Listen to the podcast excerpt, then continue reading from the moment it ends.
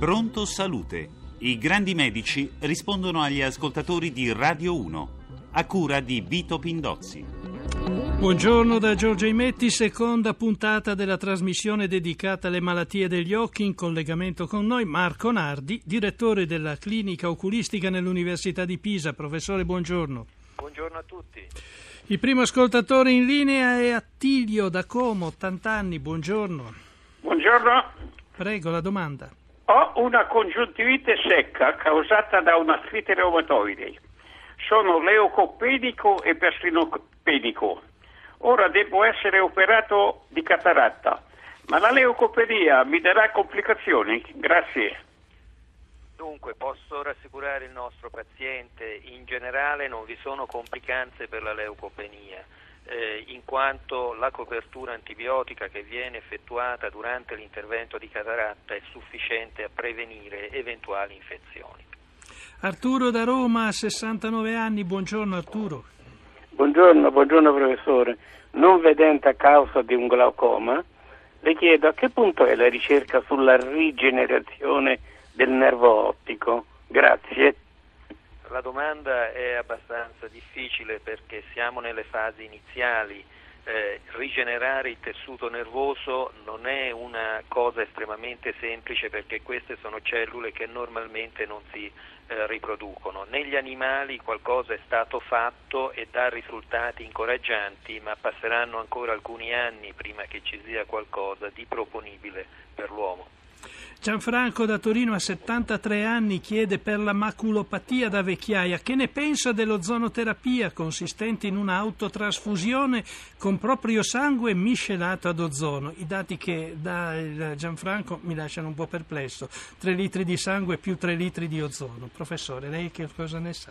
Ma eh, non ci sono dati in letteratura su, ta- su trial clinici eh, aperti e di vasta scala. Eh, nella maculopatia secca indubbiamente non vi è un grosso razionale perché la retina che è morta non potrà certamente ririprodursi, l'abbiamo detto prima, trattandosi di tessuto nervoso per un trattamento con l'ossigeno.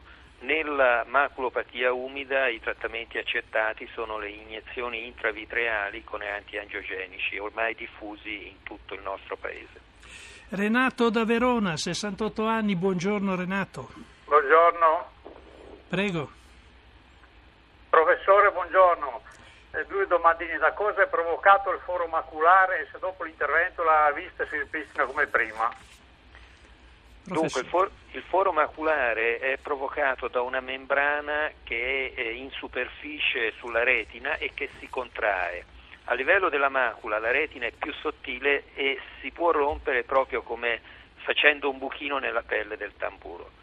L'intervento è un intervento di vitrectomia a cui segue un peeling, lo spellamento della retina da parte di questa membrana e eh, il risultato funzionale è variabile perché dipende da quanto tempo è presente il foro, dall'estensione del foro e dalla quantità di neuroni eh, lesi eh, durante la formazione del foro stesso. Si possono avere recuperi anche discreti oppure quello a cui si mira e si dice al paziente che è l'obiettivo, la stabilizzazione del quadro. Lida dalla provincia di Pisa ha 72 anni, buongiorno. Buongiorno. Prego. Senta, professore, io le vorrei chiedere, siccome sono una non vedente da 15 anni e più, e ho dei problemi un po' gravi, eh, ho il glaucoma all'occhio destro, più eh, sono stata operata nel 79 alla retina all'occhio sinistro e adesso mi è subentrato questo problema. Mi crescono le ciglia interne nell'occhio e si rivolgono verso eh, l'occhio, verso la palla dell'occhio. Professore, c'è un Ho rimedio? capito, eh, la nostra paziente soffre di trichiasi e la cosa va valutata eh, per un intervento chirurgico perché l'unica possibilità quando i peli sono molti non è che si può stare a toglierli continuamente perché ricrescono e anche più eh, grossi e più duri di prima. Quindi può farsi vedere tranquillamente in ospedale e le eh, programmeranno un intervento se verrà ritenuto necessario. Salvatore dalla provincia di Messina ha 49 anni, buongiorno Salvatore. Buongiorno professore, due domande velocissime. Prima domanda, ho avuto io due, due cataratti giovanili e sono stato fatto due interventi, uno vent'anni fa e uno dieci anni fa, con messo un cristallino diciamo così, artificiale. Dato il tempo trascorso è, è necessario sostituire questi cristallini con dei cristallini nuovi, Aven, non avendo miopia? No, Assolutamente, il cristallino eh, è perenne, quindi essendo di materiale plastico ha una durata pressoché illimitata nel tempo, per cui il nostro paziente si può tranquillizzare. Carla dalla provincia di Milano per la nipotina di due anni. Buongiorno Carla. Sì, buongiorno, grazie per la risposta. La nipotina di due anni, mentre declutisce, l'occhio destro si spalanca e si sposta verso sinistra indipendentemente dall'altro diagnosticato la sindrome di Grun, volevo saperne qualcosa in più e se con la crescita scompare.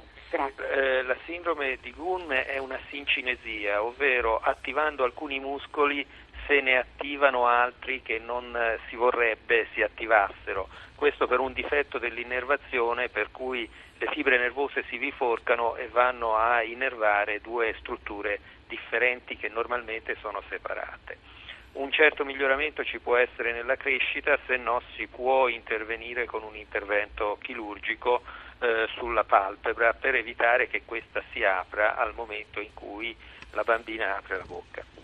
Ciro da Napoli chiede per chi è affetto da glaucoma il controllo del tono va fatto ogni 12 ore oppure ogni 3 mesi? Ma io credo che il nostro paziente abbia fatto un po' di confusione. Il controllo della pressione oculare viene stabilito dall'oculista in base alla gravità del glaucoma e alla eh, velocità con cui eventualmente eh, procede il deterioramento visivo. Parlando di 12 ore, lui forse intendeva la curva tonometrica, quella che si fa per verificare che una terapia funzioni, ovvero prendere la pressione nelle 12 ore diurne ogni due ore per vedere che non sia troppo alta se no eh, gli intervalli possono essere mensili, bimensili, quadrimestrali, a seconda di quello che è eh, lo stato del paziente. Vita dalla provincia di Agrigento per il marito di 67 anni. Buongiorno Vita. Eh, buongiorno. buongiorno, professore. Eh, il problema di mio marito è che è affetto da mh, mm, glaucoma entrambi gli occhi, in modo particolare quello destro ed è un tipo di glaucoma profondo assoluto, circa l'80%.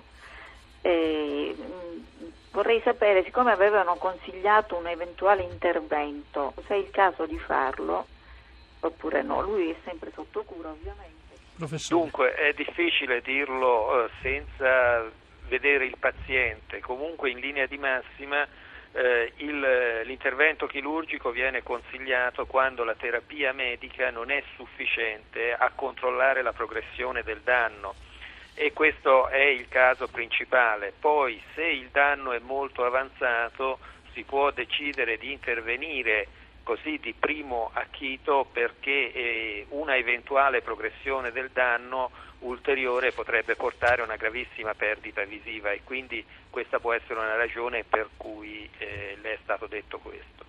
Ennio da Padova, 72 anni, buongiorno Ennio. Buongiorno, scusi professore, buongiorno.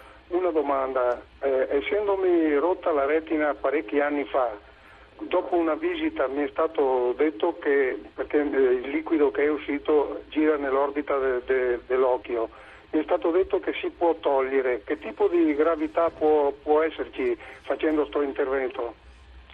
Ma se il nostro paziente ha dei corpi mobili vitreali, ritengo che non sia indicato una vitrectomia, l'intervento che eh, il paziente stava eh, nominando perché si tratta di vuotare l'occhio da quel contenuto gelatinoso che in parte nel caso del nostro paziente si è liquefatto perché se lui dice che vede le cosiddette mosche volanti che si muovono vuol dire che vi sono aree di vitrio liquefatte.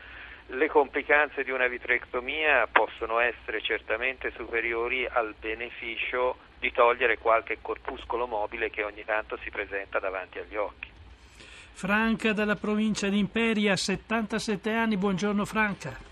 Dottore, buongiorno. sono stata operata 15 anni fa di cataratta, il mio piede è molto alto, ora mi si è collassato il sacchetto del cristallino.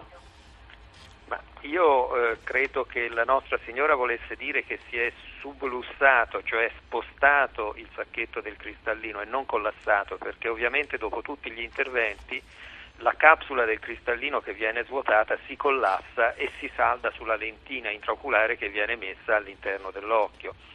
Se il eh, cristallino artificiale e la capsula si sono sublussati, cioè spostati dall'asse visivo, vanno eventualmente tolti chirurgicamente e sostituiti con una lente che verrà fissata all'iride o alla sclera. Lucia da Padova, 48 anni, buongiorno Lucia. Buongiorno, senta, io ho un problema diagnosticato fin da, dalla nascita, degenerazione maculare bilaterale tipo Stargardt. Da qualche anno avverto come un farfallio davanti agli occhi, il cui mi rende impossibile la mia ipovisione. Cosa posso fare per eliminare questo farfallio?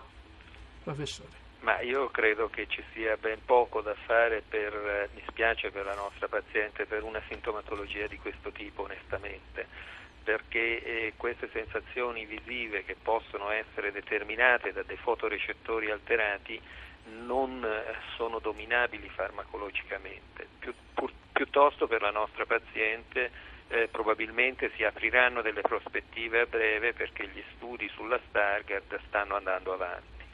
Egidio da Roma, 70 anni, buongiorno Egidio. Buongiorno professore, io devo essere operato di cataratta a breve L'oculista in sede di esame preventivi mi ha fatto cessare l'assunzione del Tamsulosin per ipertrofia prostatica perché potrebbe avere effetti negativi durante l'intervento, anche se lui ha detto che la dilatazione della pupilla è eh, molto bene, si dilata molto bene. Professore, è vero che ci sono questi problemi? Sì, sì, i farmaci per l'ipertrofia prostatica che sono attualmente molto diffusi danno una flaccidità dell'iride e questo durante l'intervento comporta una tendenza dell'iride a incarcerarsi nelle aperture che vengono fatte per entrare dentro con gli strumenti.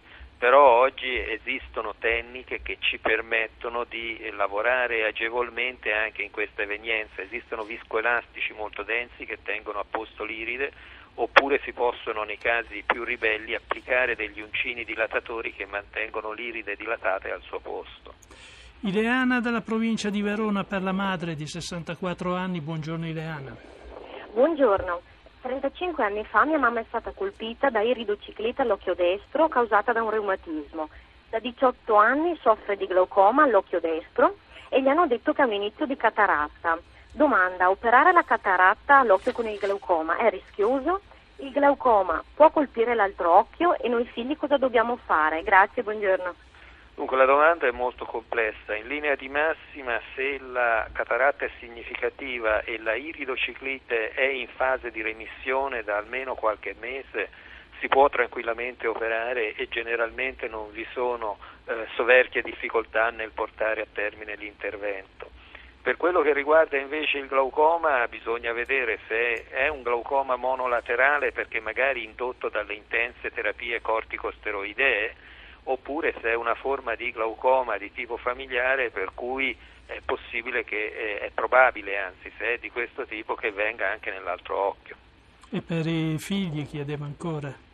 Eh, per i figli non eh, vi è eh, dimostrata una familiarità certa per queste forme, certamente vi è una predisposizione, siccome eh, la signora ha una mh, mm, malattia di tipo autoimmune, quella che ha definito reumatismo, vi è una certa eh, predisposizione alle malattie di questo tipo.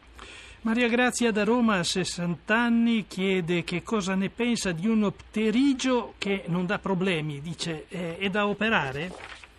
Ma se l'opterigio non dà problemi conviene lasciarlo stare, i problemi si vedono se l'opterigio si arrossa in punta, perché se si arrossa in punta vuol dire che sta progredendo verso il centro della cornea e allora potrebbe ostacolare la visione e potrebbe dare un risultato cattivo anche dopo l'intervento in quanto potrebbe restare una cicatrice che distorce la visione. Grazie professor Nardi, ricordiamo che il professor Marco Nardi è direttore della clinica oculistica nell'Università di Pisa, grazie anche a Fulvio Cellini per la collaborazione tecnica, l'appuntamento è domani 11.40 con il professor Nardi, parleremo ancora delle malattie degli occhi. Da Giorgio Emetti un augurio di buona giornata con i programmi di Radio 1.